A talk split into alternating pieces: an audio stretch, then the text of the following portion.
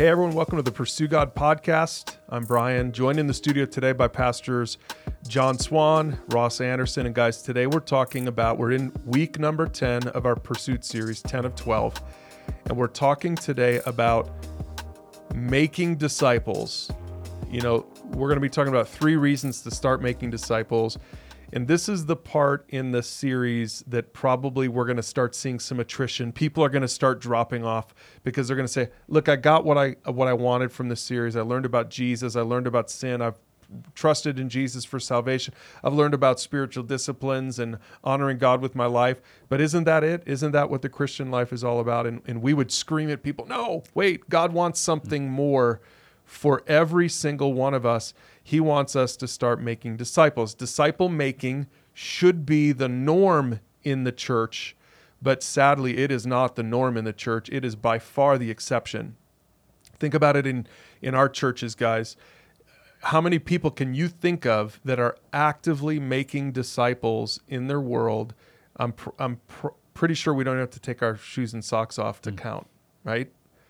Because it's probably less than 10. I don't know, maybe maybe not at our campuses because we've been harping on this for a while, but most churches, very few people would do this. They would be the exception. In fact, I'm looking at you, John. Mm. You were making disciples before you were ever on staff at a church because you you kind of caught this but isn't it true that you looked around and you're like wait am i the weird one here ah yeah that brings me to a to a, a quick little story there i was part of a, a great church actually valerie and i young daughters. We'd been going there now about 10 years. I'd asked to be an elder at this church. Um, I, I, still love the people at this church, love the pastor at this church back in Chicagoland area.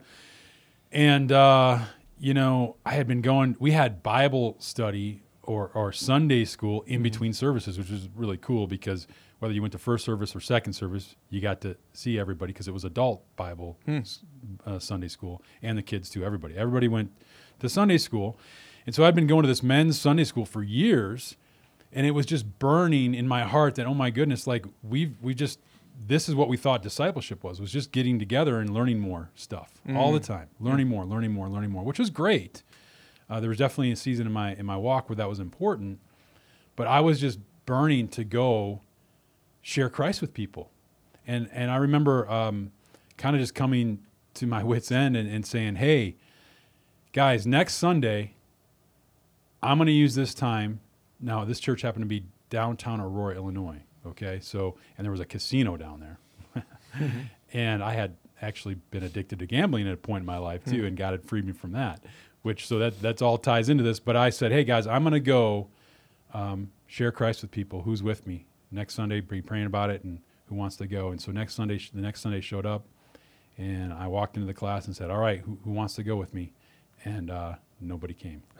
Everyone would go to Bible study. Yeah. But no one would go nobody to the casino came. with you. Yeah. So I ended up going to the casino because I walked around. That wasn't my original plan, by the way. I just want to get the whole story out there. It uh, wasn't my original plan, but um, I, boy, I looked at it. I said, "Well, this I see people going in there. There's people in there because there wasn't m- much go- happening outside of that." Walked in, got a, a, a free diet coke out of the deal, and just sat there and watched. And and I ended up God just opened up this opportunity to engage a, a blackjack dealer who had no customers basically, mm. and I just I just got to talk to her and tell her about how she said, "Hey, you want to play?" I said, "No, I don't do that anymore." And well, why not? Well, I got to tell her all about Jesus, mm. and then uh, uh, an older gentleman. Um, I got to he, at the craps table. I got to talk to him about Jesus too, and he was he was just God. God did it. God opened up the opportunity to do it, and um, all I had to do was just show up. Yeah. So what this is good. I'm glad you shared that story because I think it illustrates before we even get into the reasons, we're going to share three reasons why every Christian should start making disciples stat like right away you should start making disciples. That's what we're talking about today.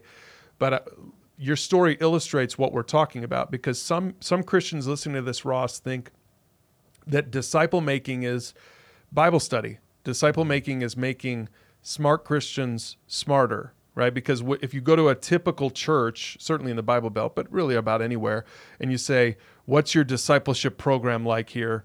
They they probably hear what uh, you know what what kind of Bible studies do you offer? or My Sunday school or yeah. what kind of curriculum or yeah. Right. It's Yeah. so it's tends is it right, Ross? It tends to be we think of disciple making or discipleship as making smart Christians smarter, but that's not what Jesus was really ultimately talking about. no, about. not at all. And and you know, really, I think it's a product that, to some extent of our American educational system because we train kids all for 12 years of their life, their childhood, to be able to learn something and and spit it back on a test.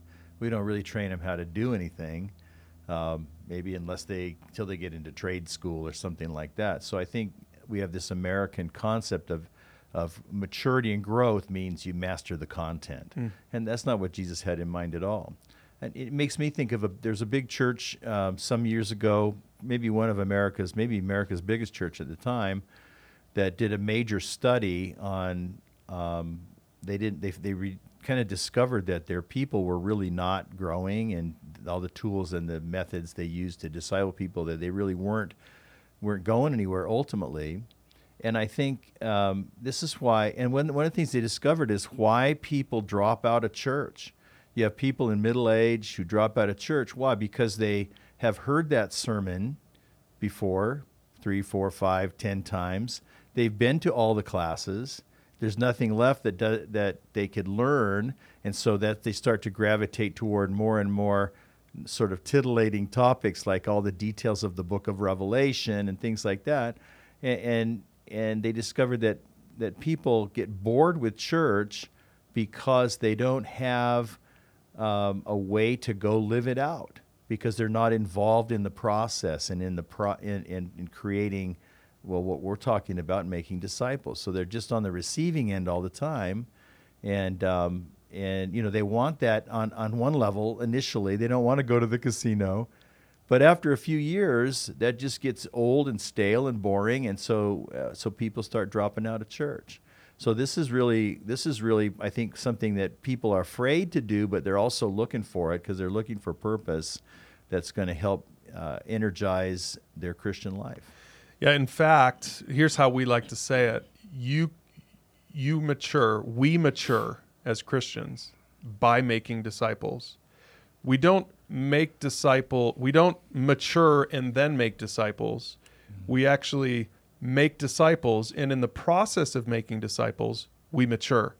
And I think this is this is what you're this is what that study Yeah. revealed at that church is nobody was really maturing and we would say one of the main reasons for that, and there's a Bible, there's the Bible backs us up, is because because it was a consumer mentality.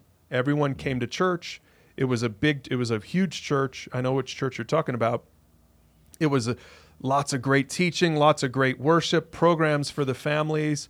I mean, it was consumer Christianity at its finest, and so everybody was coming and consuming. But because nobody was, nobody was actually in the game, nobody was actually discipling anybody. I mean, I wouldn't say nobody, but probably It was probably sporadic and Yeah. accidental. yeah.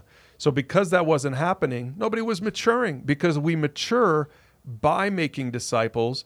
I mean, think about this with parenting, right, John?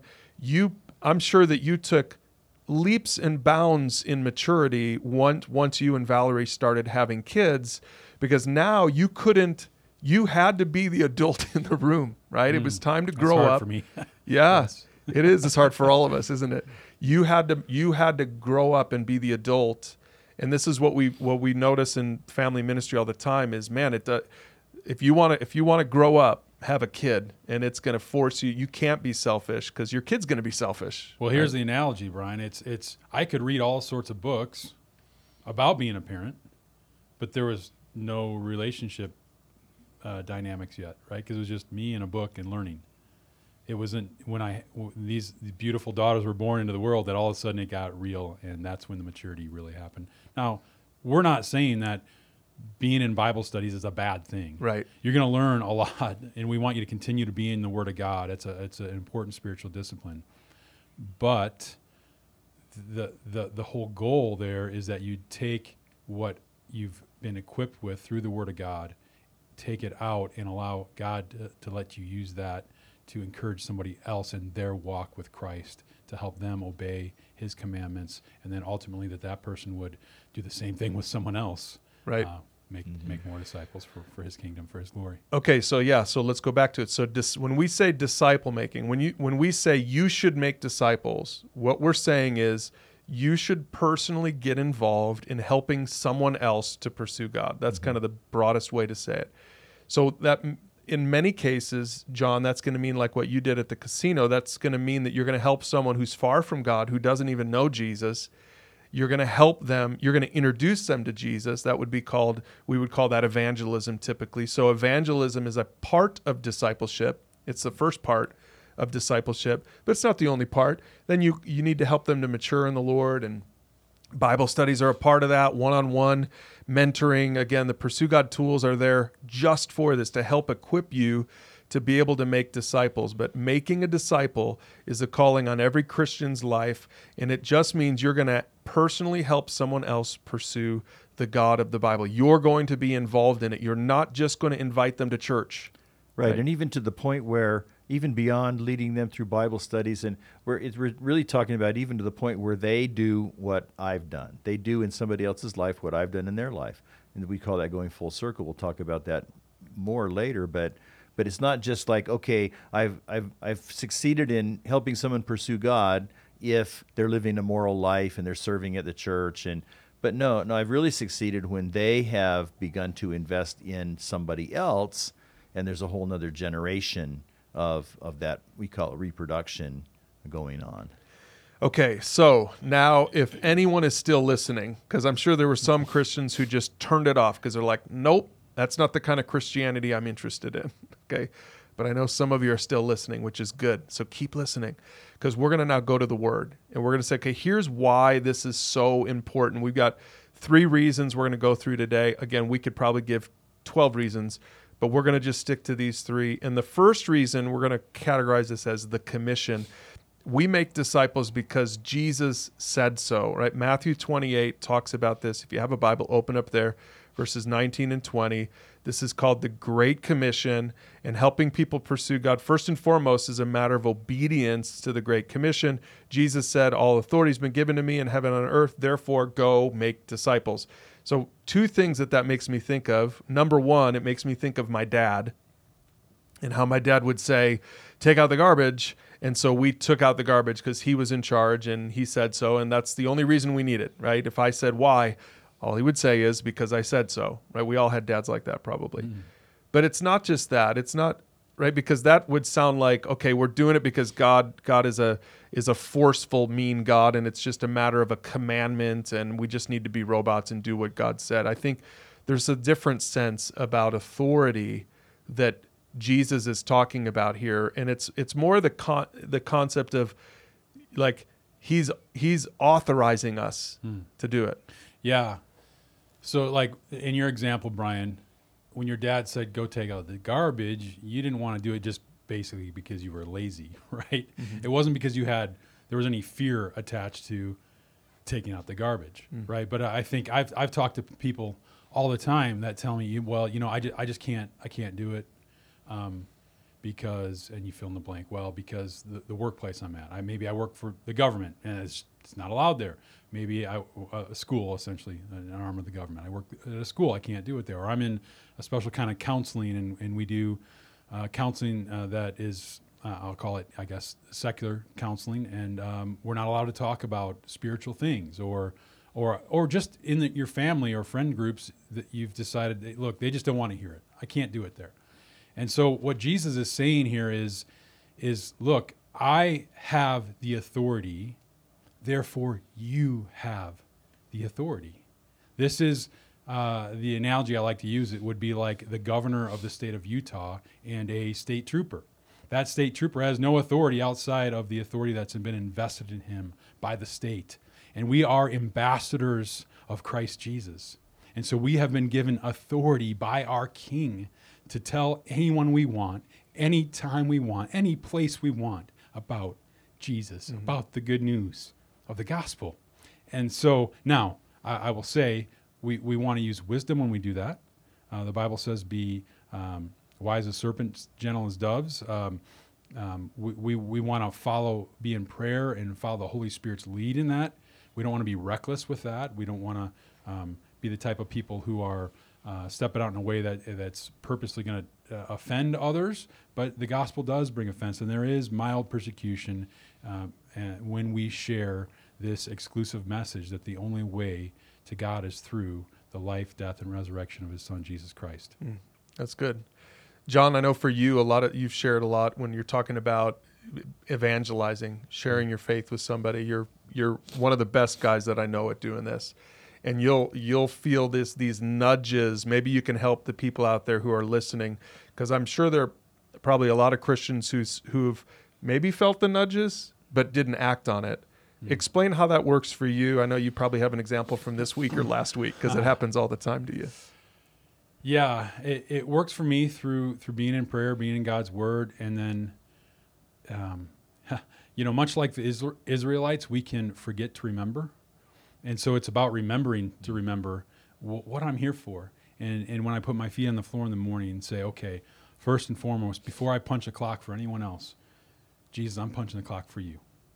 Uh, whatever I've got going on today, w- whatever errands I have, they all are submissive to whatever you have in store for me. So help me, Holy Spirit, be sensitive to um, who you put in my path today. Um, and, and then I forget about it. And then all of a sudden, an opportunity will, will arise, and God will bring that prayer to my attention and, and just say, okay, he's, he taps me on the shoulder mm-hmm. and says, get in the game. Yeah. Yeah. Yeah. Okay, so but I want to I want to be clear. It, yeah. You're not you don't hear an audible voice because I'm sure there's some people yeah. listening to this saying, "Oh, I haven't heard the audible voice of God." So John must have heard the audible voice of God, and maybe that's why nobody's ever acted on. It. You're you're talking about like a, uh, you have an interaction with someone at at Target, right? With yeah. you're you're checking out, or or or someone maybe a server at dinner at the table, and you right. So what is it? How does that? I'm, I'm trying to help people to hear your story so that they don't dismiss some of those nudges because it's not like God speaks to you in an audible voice every time you do this, right? No, um, but when when it's what's that old word uh, intentionality, mm-hmm. right? Uh, uh, so when I have that intention to start my day, then when opportunities arise, um, I know they're on purpose. It's it's no accident. I know God's hand is in it. Now, there's been times where I question that, um, earlier in my faith walk, I would question that. I would I would say, God, no, that sounds crazy. God, I don't want to do that. Is, is that really you? And then and then I'd learn to step out in faith, and God has grown my faith muscle in this area over time to be more bold. And to and then oh, and then during that, I've I've been able to see um, those opportunities arise more clearly, um, and been able to hear from God more clearly when those opportunities uh, present themselves. So, yeah. Um, and I love in your story, John, it seems like you approach life, and it probably is because of how you start your day, but you approach life almost the default is there's going to be someone to share with. Whereas I think for most Christians, they approach life and it's not even anywhere on their radar because I think they don't take this commandment seriously enough. They don't maybe they just don't realize they've been authorized that you're you're you're an amb- like you said John you're an ambassador for Jesus. So you should expect to have some ambassador interactions in your day. Yeah, and I think a lot of it is tied to also um, God has, I think, put in all of us, but uh, put in me a sensitivity for the lost. Yeah, mm-hmm. right. And so, um, you know, I was kind of sharing this with you, Bryan. Um, I, I, had a beautiful day on Wednesday, had a wonderful round of golf, had wonderful dinner afterwards. But the thread that kept coming, and, and, I was in, in a community of very uh, affluent, well to do, uh, even pretentious type mm-hmm. folks, okay? Who many of them, I would speculate, the far, farthest thing from their mind is that they need to be saved from anything. They got mm. life all figured out, and all I could keep thinking about is there are many here who are going to hell mm-hmm. without the gospel. And so who's gonna who's gonna step out and, and share that with mm-hmm. them? And and so um, I think as we read the Word of God, as we um, you know, I just kind of going through the Book of Acts lately, uh, recently, my reading plan, and, and I would recommend if you're listening to to pick up that book and read it and look at how uh, these men, just normal men like like all of us, um, look at how they lived out their experience with Jesus after he resurrected. Um, it was bold, it was risky. Um, it, it caused a lot of pushback from many people, but many, many were saved and brought to Mhm. the faith. That's good. Mm-hmm. Ross, let's go back to the this passage, the Great Commission, Matthew 28, because I think there's something, you know, we talked about this in lesson one of our series, what it is that the pursuit is all about. This series that we're going through is be becoming a full circle follower of Jesus, right? And we see we actually see the picture right here in the Great Commission. So Ross, walk us through it. Matthew 28, Jesus says, "Therefore, go make disciples of all nations." So if you vi- if you visualize the full circle picture, these three arrows, we start by trusting Jesus, we live to honor God, and then we mature by making disciples. We go make disciples. Obviously, that third arrow is right there. He says, "Go make disciples." That's the commission. But there's there's more to it because we even see the first arrow mm-hmm. In the passage because Jesus the next thing Jesus says is when you make disciples, you should baptize them. How do we find the first arrow in that? Because baptism is a symbol of the decision to follow Christ. And so baptism is a way that we make that public and we live it out. And so in, this, in a sense, it's an initiation into the, the family of God, into relationship with Him. So, what, so we start by trusting Jesus, and the visible token of that is baptism. Mm-hmm. So there's, there's arrow number one right there. And then arrow number two, we go on. He says, then teaching them to obey all that I've commanded you. And so the idea of obedience and, and following Jesus is, is our second arrow. We live to honor God.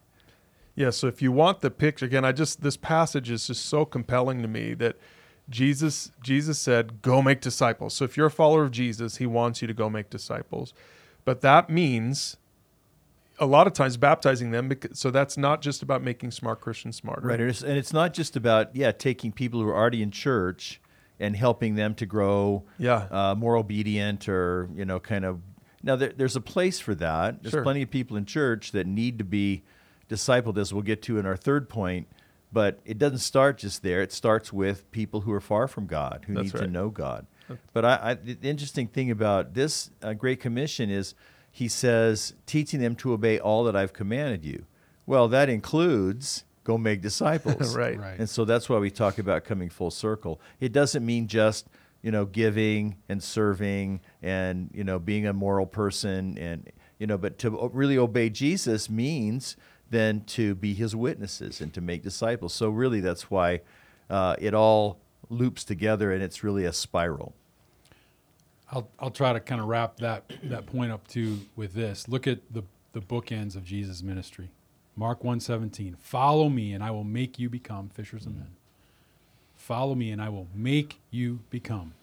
Make you become fishers of men and then and then Matthew um, 18 um, pardon me 28 18 through 20 um, essentially okay now you you followed me the, all these these years these 3 years you followed me now now go what I did with you with other people fish for men this way. So, in a, in a very real sense, if you are not fishing for men, you are not following. Um, at least in part, and, and I, I would say to a large part. Mhm. Uh, I'm not saying that it's necessarily a litmus test in any way to your uh, uh, salvation. I'm just saying you are are missing out um, on really a, a joy uh, that you could be partaking in if, if you would push through that fear and trust Christ in this area. That's good. All right, so that's reason number one, the commission.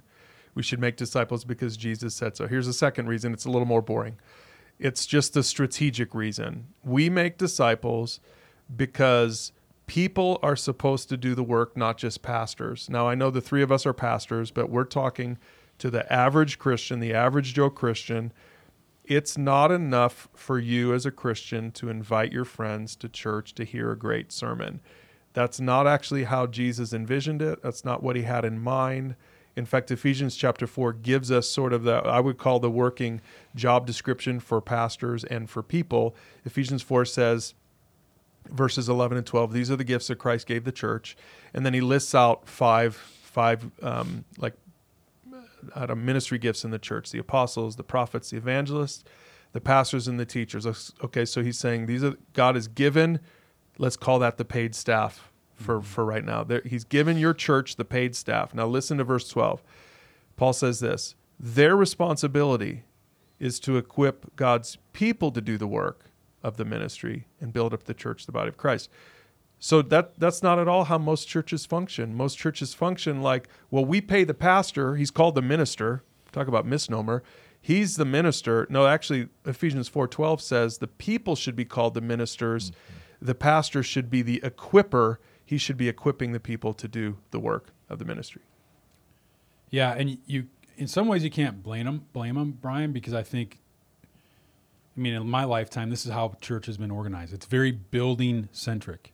So you mentioned earlier today, like you've got these people who they they've you know they've they've trusted Christ. They're they've been in their umpteenth Bible study. They've walked through you know Romans ten times. Now they're trying to go in deep dive in Revelation and and find figure out all these nuances. Which okay, that's all great, but they're looking for an outlet. And so they go, all right, well let's let's run another program at the building. Pastors, that's what we pay you to do. Go and and that's where it ends. Mm-hmm. Uh, real funny story about that. Um, back to that same church. Um, there was some ladies. This was when Zumba was really a popular thing. You guys remember that? Yeah, the exercise thing. Yeah, and there yeah. was like three ladies that came to us, and I had, I was already moving this direction in my life around Jesus basically saying, "Hey, you need to go out, right? Not invite people in necessarily. Not that that's bad, but mm-hmm. they said, look, we want you guys to organize a Zumba class at the church."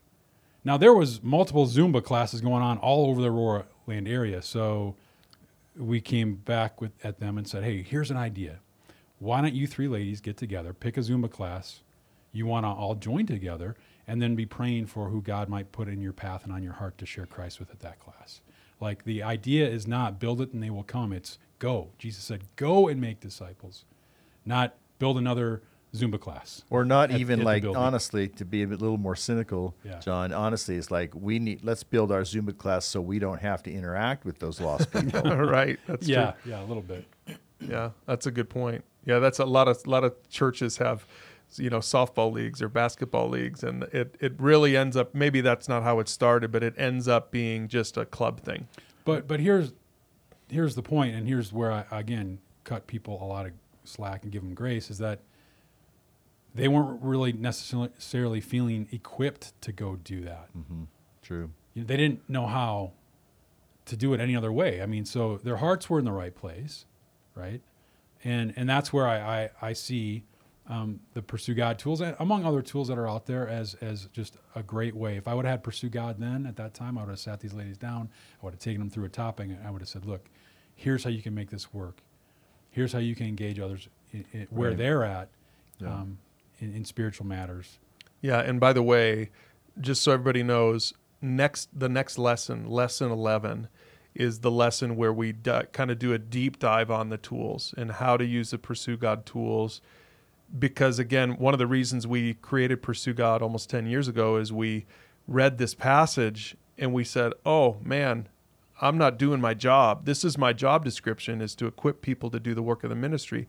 But I realized in 10 years of ministry at the church that I had planted that I was really just doing church the same old way that I learned church, which was not necessarily a biblical way to do it is I would preach and encourage people to bring their friends. And I'm not telling you you shouldn't ask you shouldn't invite your friends to church. That that that could be a, a big part of the strategy for sure but it, it's just that that would just only be part of the strategy. Then what the key then is that we're really connecting people and we're equipping regular people to actually do one-on-one or small group ministry and really start discipling people. Yeah I, I love that people are willing to invite their friends to church. That's a great start you know to be able to and the, the people the giftedness of certain people in the life of the church the giftedness of teaching, the giftedness of music, and so forth can help that person engage their neighbors and help them to do, maybe to equip uh, some things that they're not necessarily gifted to do. So I love that people will invite their friends to hear the gospel that come, but but you don't you can't leave it there because they're going to go home and they're still in relationship with their friend If I'm teaching the sermon that week, I'll never meet their friend again, for all I know. Um, so it's so it's their really it's their opportunity and their privilege given by God to follow up, and we want to help them know how to do that after they go home. Yeah, and again, we're not down on inviting your friends to church. Please invite your friends Mm-hmm. to church, but I'll just say that strategy it ain't working. We look at the numbers uh, of church attendance over the years, and I, I can't think of a time in the last 15 years I've been to church that the pastor isn't harping on everyone to invite to church, invite to church, invite to church. And there was a Barna study, I think, in 2015, 2018, somewhere around there, that said actually only, um, I think it's it was around one percent of people actually invite anybody to church. So if you, I, I boiled that down to this. Well, if you've got, if you got less uh, around one percent of people who are willing to step out, because that that takes vulnerability as well, right? To Right. step out in that There's that some way, risk involved in that, yeah. yeah, to step out in that way so that someone else can share Jesus with them.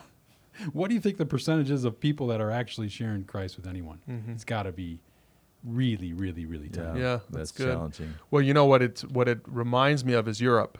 I feel like we're mo- um, the U.S. is moving into this space that Europe is now in. And, and Europe is not a Christian, is not a land of Christians, right? That's the Christian culture doesn't dominate in Europe, and yet the Reformation started in Europe 500 years ago. So what happened? I think part of what happened is that the reformers started seminaries and it be, and sharing Jesus, doing the work of the ministry over time became a professional occupation hmm. rather hmm. than the regular person, the average Christian, the fisherman, hmm. feeling a responsibility, a la Ephesians 4, to do the work of the ministry. And so, what ends up happening, and I encourage everybody to go read Ephesians 4 for yourself because you'll see that the what happens when the regular believer does the ministry is that the reg- regular believer grows up. That's right. The regular believer mm-hmm. matures, like we said at the beginning. The regular believer now starts to really own their faith. And what we have in our churches today, and we, we've had it for the last 500 years in Europe, is we have people who go to church and who parents who bring their kids to church, but nobody's doing any work of the ministry, so nobody's really buying it. Nobody's really owning it. So it's it's no surprise that young people we've lost the young generations in Europe for decades and mm-hmm. centuries now, and it's happening in the US. It's because it's not because we aren't preaching good sermons. It's because that's the only thing we're doing. Mm-hmm. We're not actually challenging people to own their faith, and the best way to own your faith is to share your faith. Yeah, I think uh, as I think about Ephesians 4, there's a practical application of that that Paul goes the next step in the life of Timothy. So in, in 2 Timothy, well, 1st and 2nd Timothy, Paul's kind of giving the last, re, uh, his kind of that seminary for Timothy in a sense, his job description, everything he's handing off to him as the pastor of this of this central church. Part of it, he tells Timothy, preach the word. He says, be ready to do that at all times, in season and out. So that's certainly part of his job description. But he, he doesn't leave it there because in 2 Timothy 2, verse 2, Paul says, All the things that you've learned from me, he says, find faithful people, uh, teach them to faithful people, pass them on to people who can, who can share them with others also.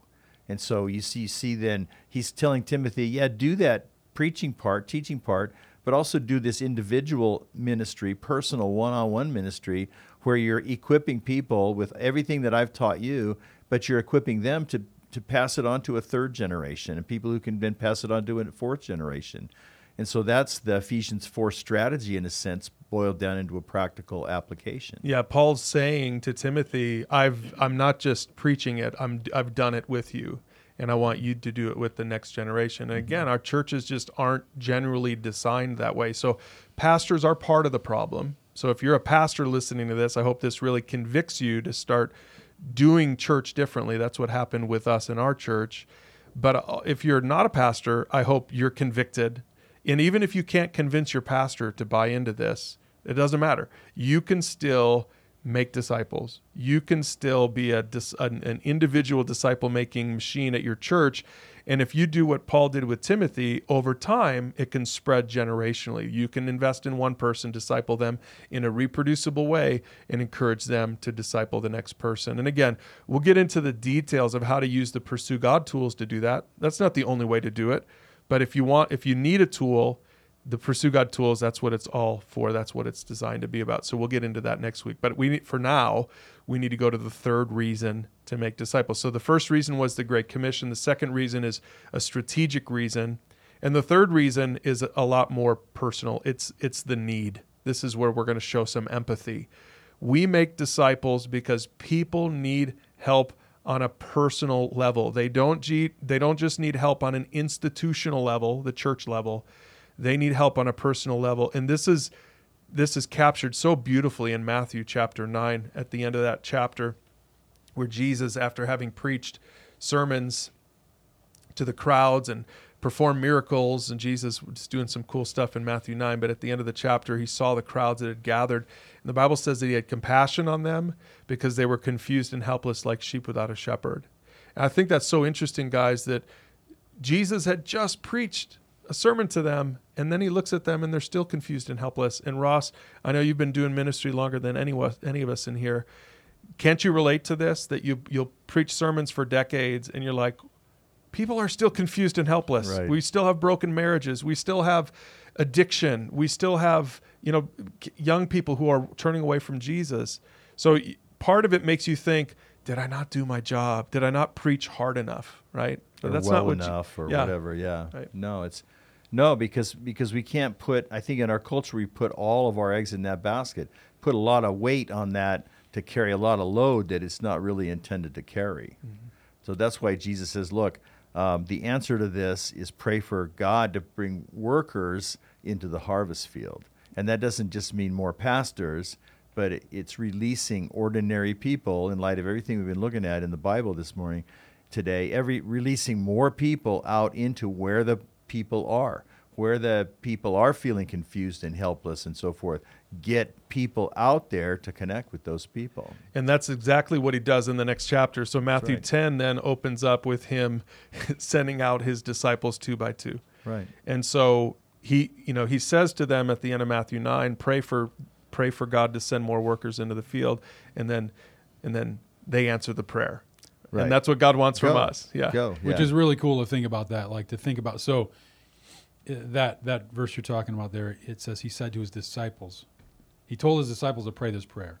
So think about this. If you're if you're stepping out to make disciples, you are literally answering the prayer of the original disciples. Yeah, yeah, that's awesome. That's pretty cool. Yeah. yeah. that's pretty cool. I mean, is and and uh, on another note, let's just bottom line this. Yeah, yeah. People need help over addiction. They need help in their marriages. They need they need help with uh, anger. They need help um, just being better all around citizens. But at the end of the day, people are going to spend eternity separated from the God that loves them without the gospel. Mm-hmm. They need a savior, is what they need. Yep. Mm-hmm. They need a savior. And so I would challenge anyone to give me any activity that has more value, more purpose, that has any more eternal weight than helping someone else pursue God. Mm. And, and yet we have friends, you've got neighbors that you've never shared the, the gospel with because you've, you've thought, well, I could lose that friendship. Put the friendship on the, uh, uh, on the altar, friends. Be obedient to Christ and share the good news with people that He's put on your path and in your heart to do so. So I can hear someone driving down the road. They're feeling that, but they're there's just they're just saying, "I don't know if I can do it. I don't know. I don't. I don't have the personality for it. I don't have the passion for it. I don't have the knowledge for it. There's a million excuses that they can have, and I'm sure that when Jesus in Matthew 28 was telling his disciples go make disciples. Now, we it does the Bible doesn't tell us what the looks on their faces were.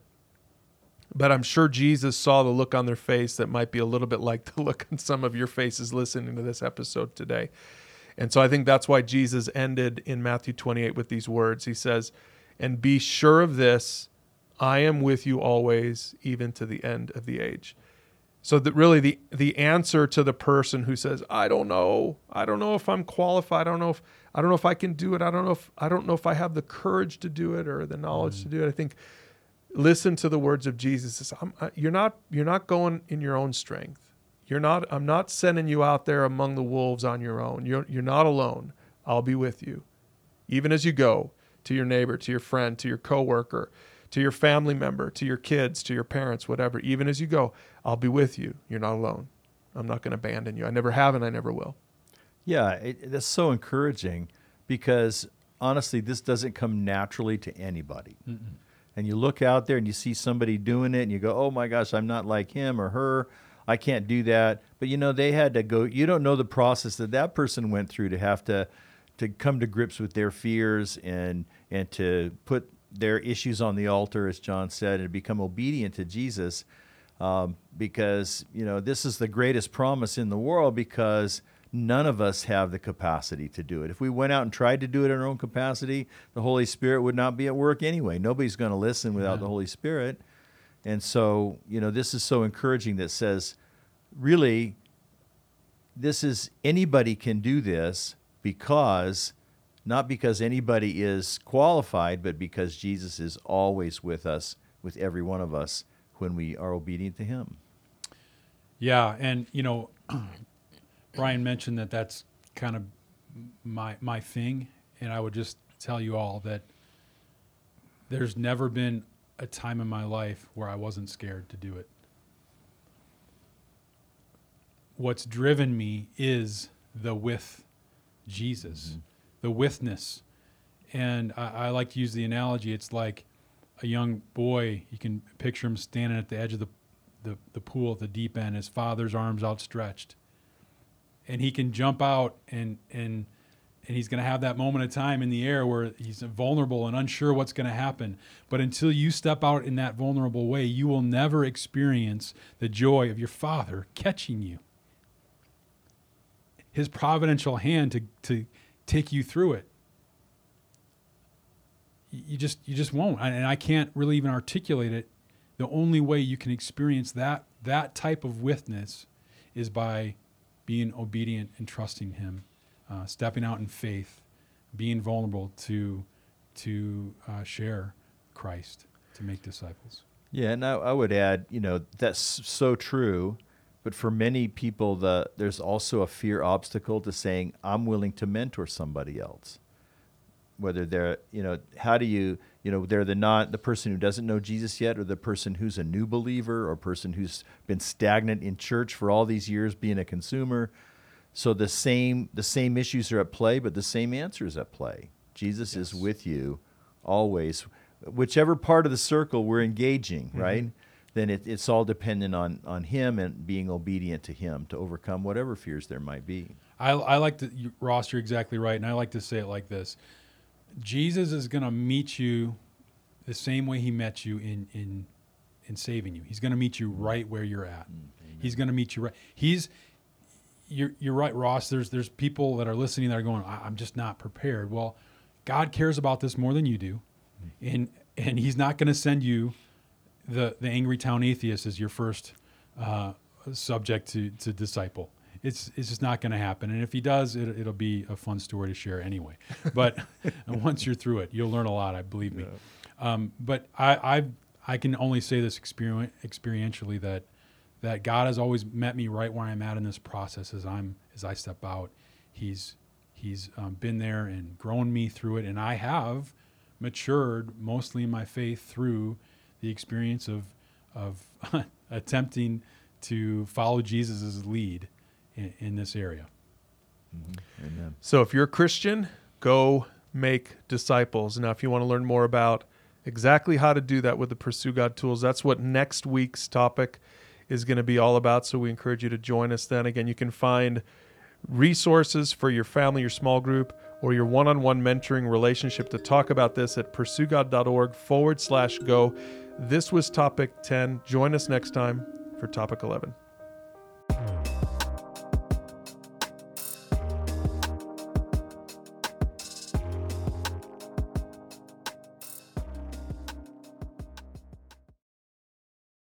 Hey, listeners, this is Bryan Dwyer reminding you to rate this show on your favorite podcast app. That really does help us when you do that. That way, more people can discover this podcast and start listening. And also, don't forget to share the podcast with a friend.